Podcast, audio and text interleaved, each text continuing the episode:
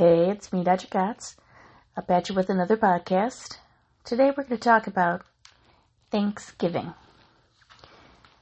Let me start off with a quote first.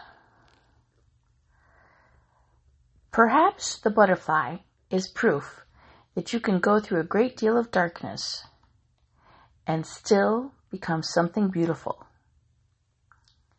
Let's go for another quote. A positive attitude will have positive results because attitudes are contagious. So, Thanksgiving. You know, the actual definition of Thanksgiving Day is the national holiday in the United States that commemorates the date in 1621 on which the colonists and the Wampanoag tribe shared a feast celebrating the autumn harvest, right? But there's been a hell of a lot of controversy regarding the accuracy of the retelling of this bit of history.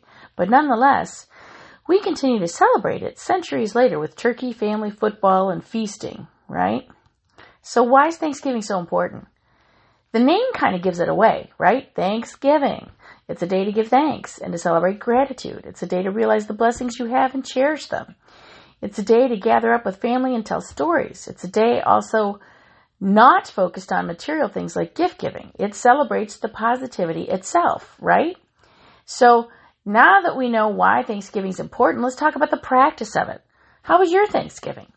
Did you celebrate family and what you have, or did you bemoan the world in general, talk about COVID, and complain about what's not going your way? Our house was pretty peaceful and celebratory, but I'm concerned that that was not the norm nor the majority for others. Do we still know how to be grateful and give thanks?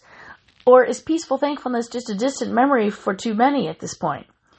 Sometimes I find it difficult to remember a time when the majority of people that I come across had at least one good thing to say or focus on. I'm not asking for the world here. I'm just asking to be able to start a conversation with someone that does not start with a complaint or some sort of discontent. I'm guilty of it too at times. Most of the time when someone asks me how I'm doing, I give my stock answer, living the dream. And I give this answer for several reasons.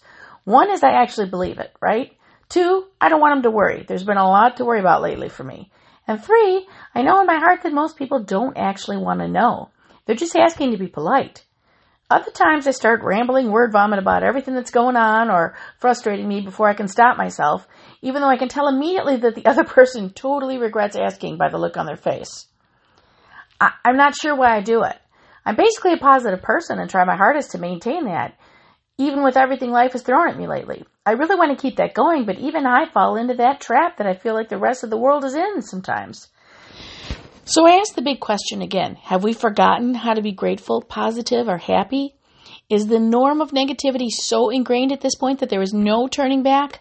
I hope not. I can tell you this, though. If we don't start looking a little harder for the things that give us joy and pushing aside the negative focus that's locking us in, the damage that we are causing to ourselves will be irreparable. Just think about it.